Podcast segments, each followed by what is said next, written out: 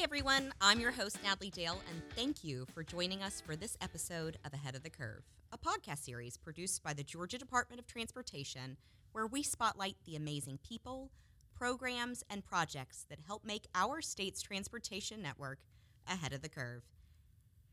Commuting. Oh, commuting. It's like a very scary word sometimes, but it doesn't have to be. But it's something most, if not all of us, have done at one point or another in our lives and probably still do a few times a week, if not more. For some, it's a time to listen to your favorite music, podcast, maybe it's Ahead of the Curve, shameless plug, radio station, if those still exist. I feel like I used to listen to radio stations, and now if it's not on dial-up or podcasting or, I know our good friend Mark Aram will disagree. Listen to the radio stations. But for others, it's a time to brainstorm and make your list for the day. Of course, in your head, not on your phone or with your hands. But however you spend this time in your day, did you know that there are resources available to you to make it less stressful? Oh, we could all use less stress in our lives. Maybe even earn some cash. We could all use some more cash in our lives. In today's episode, we are going to dive into Georgia Commute Options and Livable Buckhead, both of which are programs aimed at making Georgians' lives easier. So we should say thank you. So stick around. We'll keep you ahead of the curve.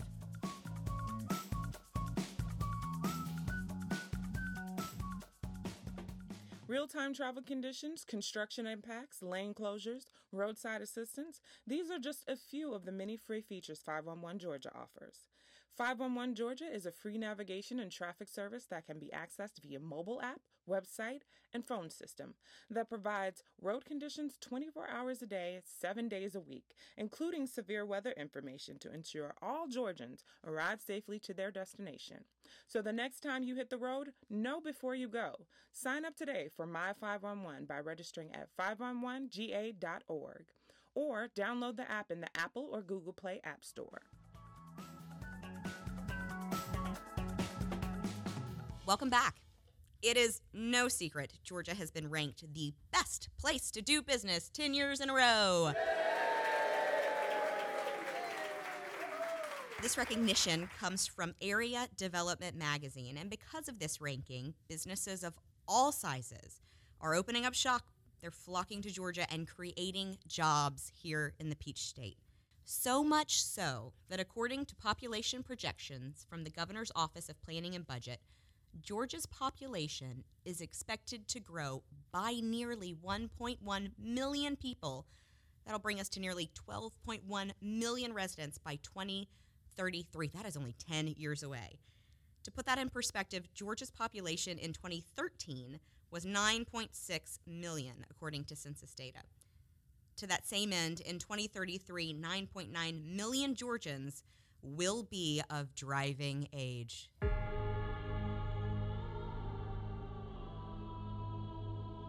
Compared to 8.9 million today.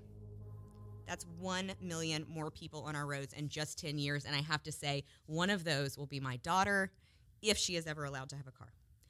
These population projections are residential-based, which provides a foundation for assessing future infrastructure and service needs, such as transportation planning, certificate of need, water planning, and other publicly funded projects. Today, we're focusing on the transportation planning part of this. Not only do agencies like GDOT use this data when developing our statewide transportation plans and planning and design projects, but this data is also used by organizations like Georgia Commute Options and Livable Buckhead to plan their programs to be as efficient and as beneficial in saving commute times and costs, as well as creating a more sustainable transportation option for commuters. Everything we do here at GDOT and at partner organizations like Georgia Commute Options and Livable Buckhead has a reason and a purpose. And while some of the comments on Facebook might disagree, there's a lot of time and research and energy, among other things, that have gone into these plans that are used to develop strategic approaches to enhancing mobility and safety in communities across the state. So we have two wonderful guests here today to discuss that. I'm going to start with you, Jill Goldberg, with Georgia Commute Options. Introduce yourself. Tell us a little bit about who you are and how you got to work with Georgia Commute Options. Absolutely. Thank you, Natalie.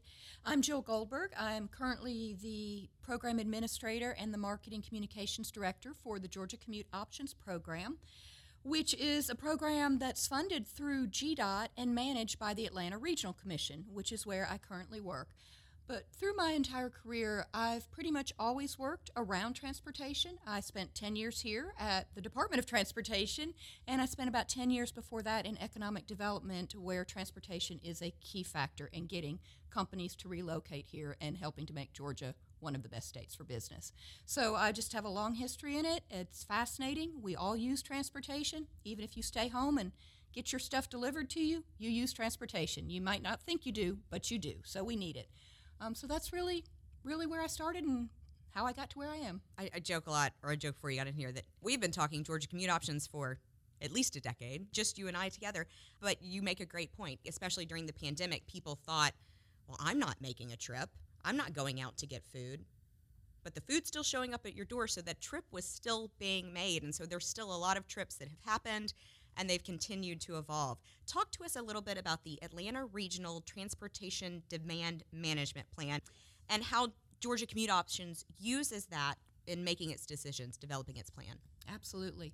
So the Transportation Demand Management Plan is a requirement that it be updated or totally redone every few years. And we most recently took up the last version of that over the past about 20 months.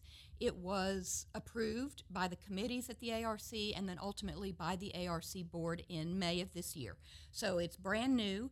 But the reason to do that is to help us look at changes that are coming into the region. You mentioned the increase in population that we know we're going to be seeing. The 20-county area that we focus in the metro Atlanta region, is expected to carry the brunt of those additional residents that are going to be coming here. And all of that just makes it necessary for us to look at what we're doing, look at what's important, look at new innovations that are out there, new trends that are happening. Through the pandemic, we saw a lot more deliveries, as you mentioned, so freight is increasing. But we also saw things happening like transport by bike. There are now electric bikes that have cargo areas on them, and people are getting food delivery that way, but they're also getting packages throughout the city on those electric bikes. And we've just seen a lot of changes over the time. Something that really also came to light during the pandemic was some of that disparity between the essential workers and their commute needs versus the needs of your typical white-collar office workers who have more flexibility, and the systems are more aligned with their traditional working time frames, whereas our other workers might get off at midnight. So it makes it necessary to have a review, to refresh things, to talk to different stakeholders, to get new input, and to incorporate fresh ideas and maybe new ways of doing things so you can stay relevant. And so the basis, sort of educate our listeners who aren't aware of Georgia Commute Options. I think many probably are because they are in our industry. But for the listener who is just learning about Georgia Commute Options, what is Georgia Commute Options? What does it offer to both employers and employees? Yeah, absolutely. So Georgia Commute Options is a program that really focuses in on trying to work with people to not drive by themselves in a vehicle. So we try to eliminate the use of a single occupant vehicle on our roadways. If we can encourage people to take transit, work with even kids going to school to bike or walk if they can. We work with employers and business parks, office complexes on setting up things like bike rooms. We can analyze where their employees are coming from. We work with a lot of organizations and different partners throughout the region that might be able to offer that last mile connectivity that a lot of people need. Maybe they can take the bus or the train to a certain area, but they can't get to their job site from there. And then that last, mile or two in the dark without a sidewalk can be critical between them making it to work or not making it. So we try to look at everything that we can to just really decrease the number of single occupant vehicles on our roadways while increasing the options that people have for commuting or getting to work, getting to their needs for the day, whatever that might be. We like to educate on different options. And you can incentivize that. We definitely can. So we have a variety of incentives. We're currently reviewing those as well and making some updates to them, but we have things for carpoolers. We have incentives for people that might have been driving by themselves to work that want to try an alternative like transit or carpooling. Even biking and walking is in there. And of course, teleworking is a great option for people to try. A lot of people have done that over the past few years, but definitely they can maintain that or try it for the first time, and they can be incentivized for that. So we have lots of options that people can take advantage of and earn a little bit of money.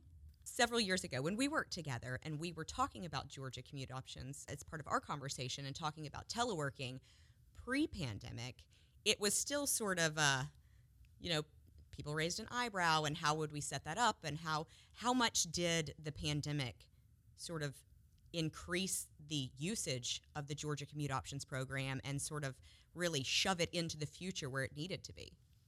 It dramatically increased the amount of telework that was being done.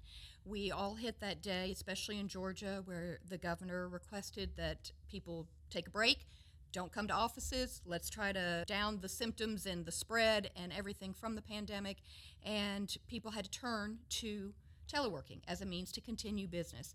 If we had not had that element that spurred it, we would not be where we are today with teleworking. It definitely is an option that was accepted but not widely used, but due to the pandemic situation, it became not only accepted, widely used, but expected by people. So it needs to be worked into most people's employment, and people ask for it, they want it, our surveys show it, and most employers offer some version.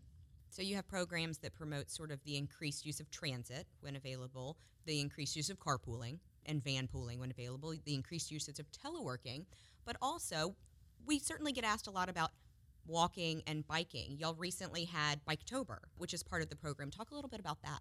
We did. We had Biketober. This was the 11th year of it, actually.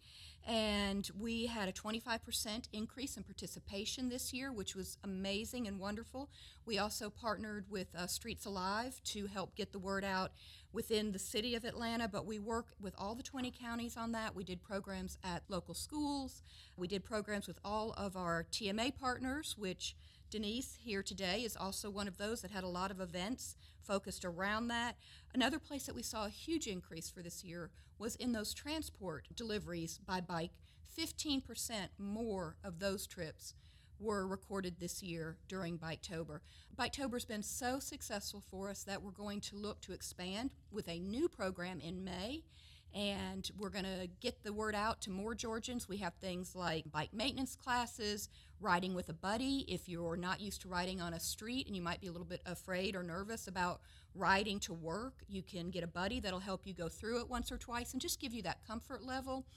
We also have just bike training classes and what to do. So we try to think of everything when we're getting ready for a promotion like Biketober to make sure that we're providing the education and the tools necessary to give people a comfort level. And if you ride for fun now, maybe you'll really consider it as a commute option later. What do you say to people who say, well, there's not the infrastructure for biking. There's not the infrastructure for walking. Yeah, the infrastructure's growing. And we see it everywhere in our region.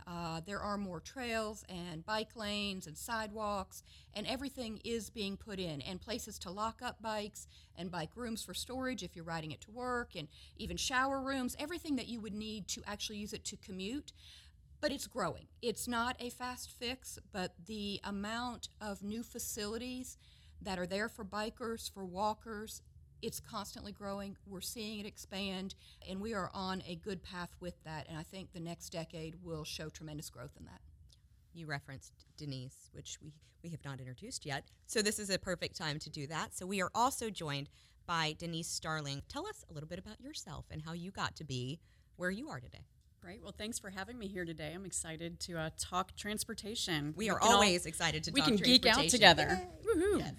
I'm Denise Starling. I'm the Executive Director of Livable Buckhead, and we have been around since 2010, and our mission as an organization is basically the transportation parts of things that Jill has talked about, but we are all about Buckhead, and everything we do is keeping Buckhead sustainable for the future. So the definition of sustainability really is different depending on who you talk to, And for us, it's a community definition. So we're looking at everything from Biketober, building out trails and bikes, so we have that infrastructure that Jill referenced earlier, to all of the different things from energy to housing, all different pieces of the equation to keep people able to get around. Traffic is one of the biggest challenges for us, much like anybody else in the room, but that's one of the things we're dealing with regularly. And you're trying to solve a multitude of transportation problems for a very compact community, but has a lot of commuters coming into it. Absolutely. And that's a challenge for many of the different things. Talk about the challenge for both addressing the needs of those who live in Buckhead and those who work in Buckhead but may not live there. Well, it's kind of amazing. We actually did a study not too long ago that identified that 92% of our workforce comes in from somewhere else every day. That's incredible. And 92% of our residents leave to go somewhere for work every day. So picture that. The entire community just flip-flops. And so there's your traffic problem right there. And you touched on it perfectly. We've got a really big range of the different things we need to do, because a lot of the people coming into the community can't afford to live in Buckhead and can't afford to be near those jobs. So we're looking at things like bringing in housing subsidies to make that a possibility for them.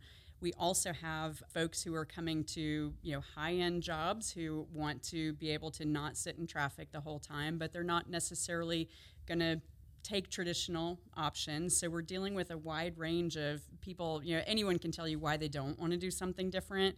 So we've got the whole spectrum of people of when it comes to childcare, just don't want to be in my cool car, every single thing. We're trying to take down all of those different reasons why people just choose to sit in their car by themselves.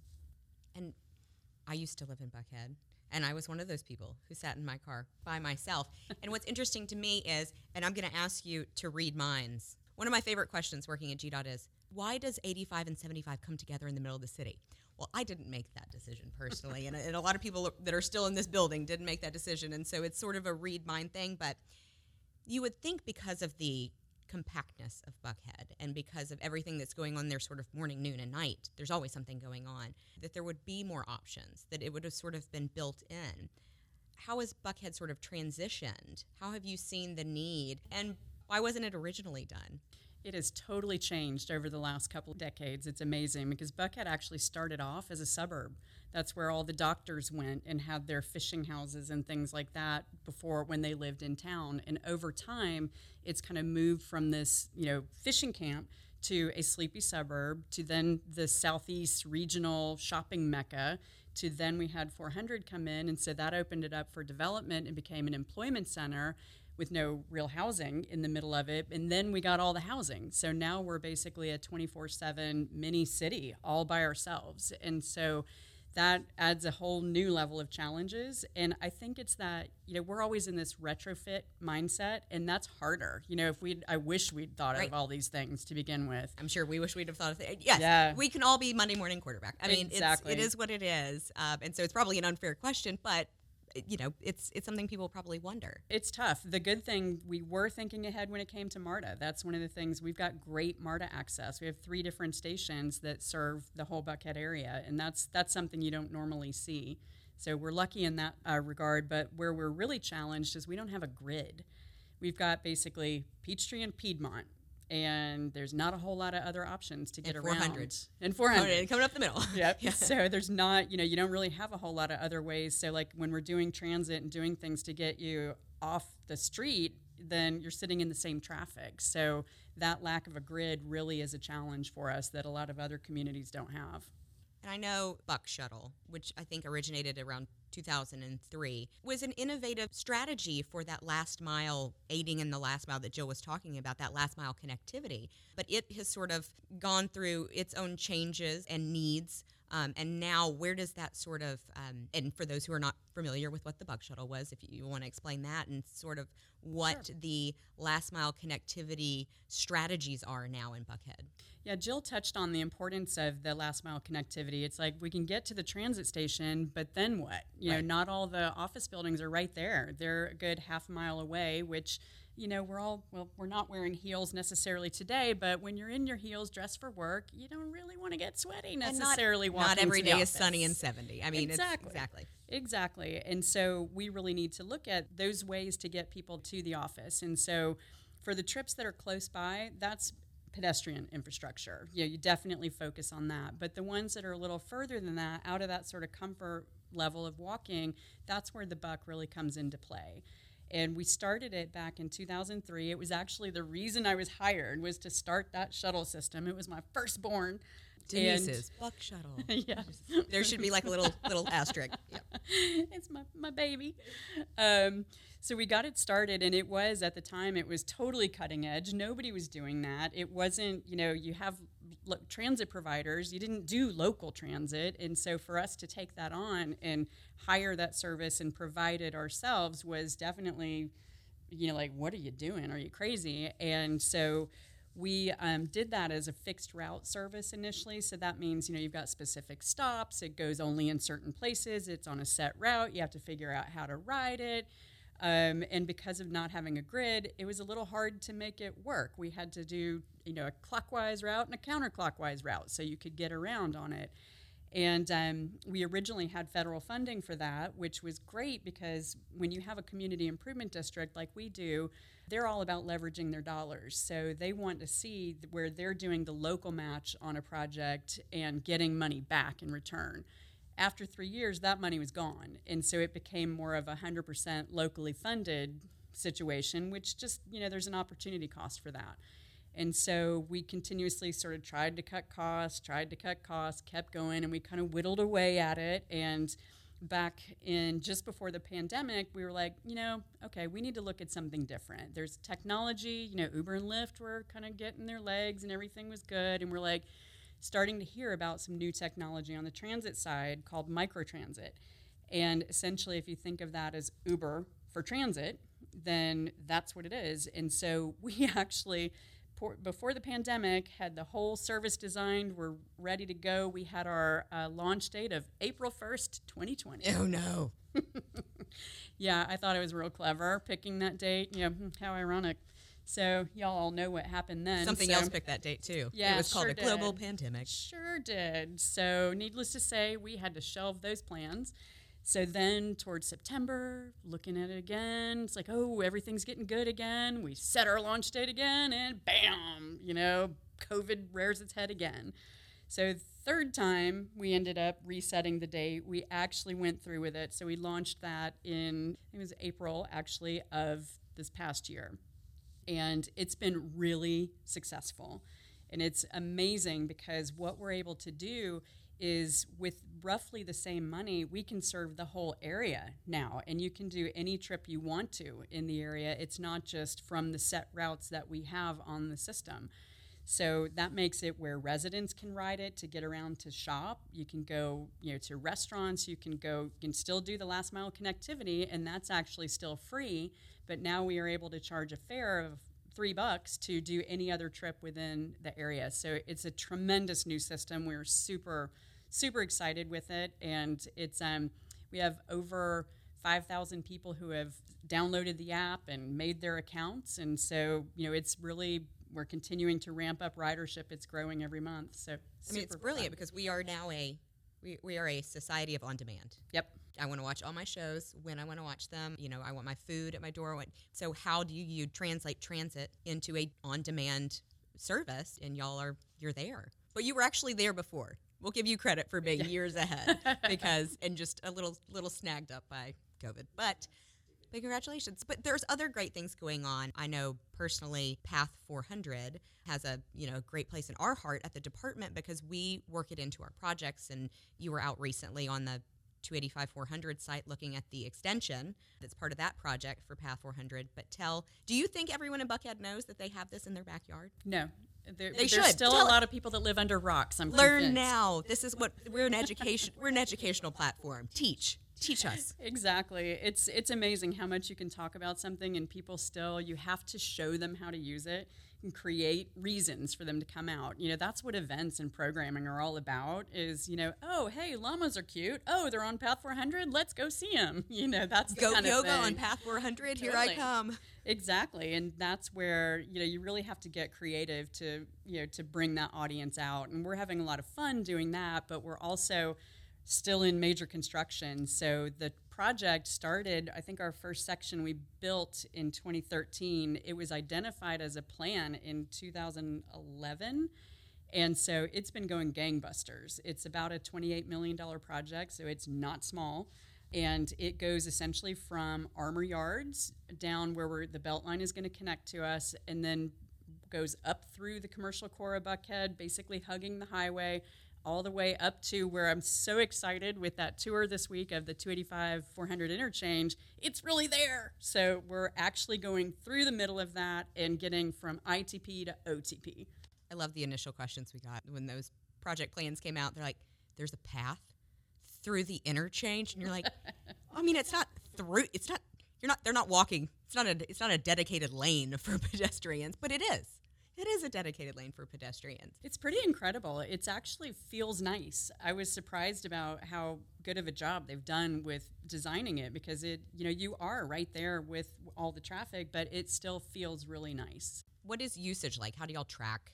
So, of course, you know, just in time for the pandemic, all of our trail counters died. So, really have not a whole lot of idea.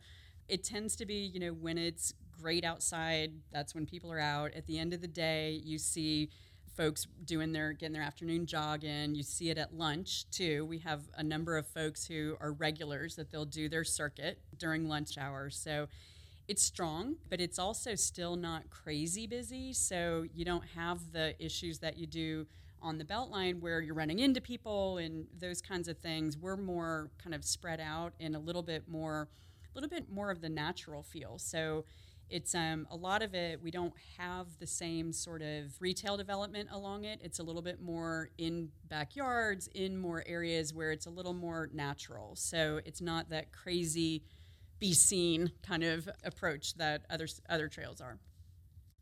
We talked with Jill earlier about transportation demand management strategies and how that plays into how they do their planning. Also something that you'll have to take into account. Absolutely. So we're working, as Jill mentioned, we're one of their sub-recipients on the regional funding. And so we are constantly working with employers to get their employees to set basically the culture for their employees to do something different. So in building the infrastructure to help with that, you know, it's giving them the actual options to be able to use. So we're promoting the Buck as a transit connection, so you can actually get that discounted MARTA pass, take transit to work.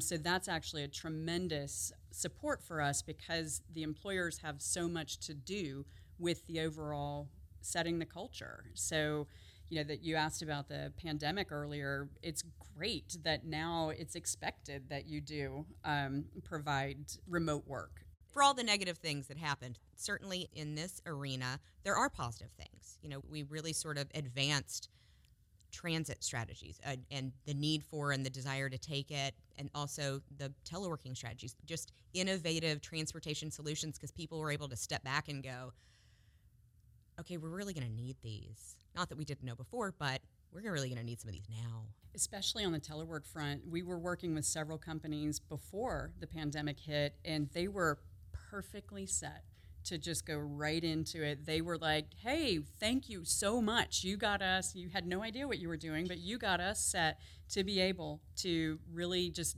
go right in and deal with the pandemic. And that's something, it's interesting watching how companies are doing that now, because the biggest thing is you've got to be a good manager. And I think the use of telework has encouraged every manager to really learn how to be a manager. You absolutely have to. And so I think that's one of those silver linings for sure. So much innovation and forward-thinking things going on in Buckhead, as well as innovation and new strategies, new options being developed by Georgia Commute Options. So I hope our listeners certainly learned a lot today about things that they can take advantage of if they're not already.